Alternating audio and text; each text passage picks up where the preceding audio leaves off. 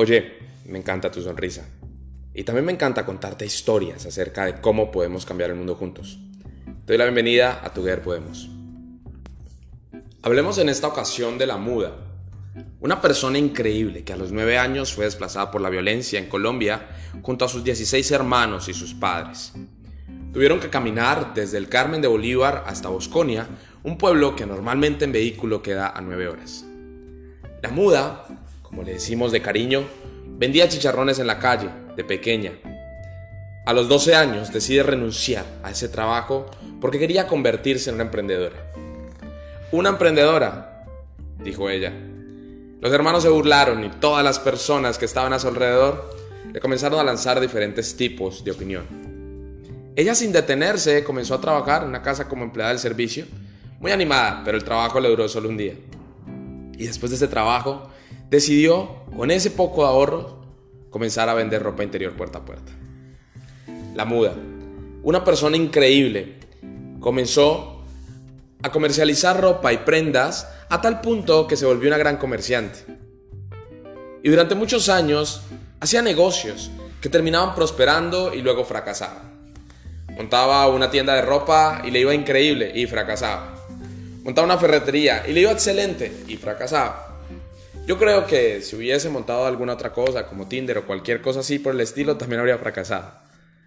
El asunto es que después y producto de la persistencia y después de moverse por varias ciudades, la muda llegó a Cúcuta, a una de esas ciudades metropolitanas de la gran ciudad que se llamaba Puerto Santander y ahí comenzó a forjar lo que sería hoy día, 50 años después, una compañía que produce 120 mil prendas al mes.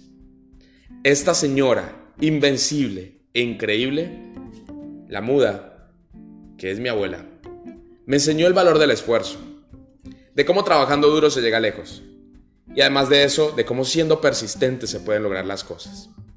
Hay varias lecciones que podemos aprender de una historia como la de la muda. La primera lección es no escuchar el ruido de la sociedad. En muchos casos nos distraemos y a veces pensamos que lo que hacemos no tiene sentido porque todo el mundo nos está diciendo que estamos locos. Pero ellos están haciendo nada más ruido porque es una manifestación de sus propios miedos y de aquellas cosas que no son capaces de hacer. El segundo consejo tiene que ver con esa capacidad que nosotros los seres humanos tenemos para ser mágicos y para crear nuevas realidades.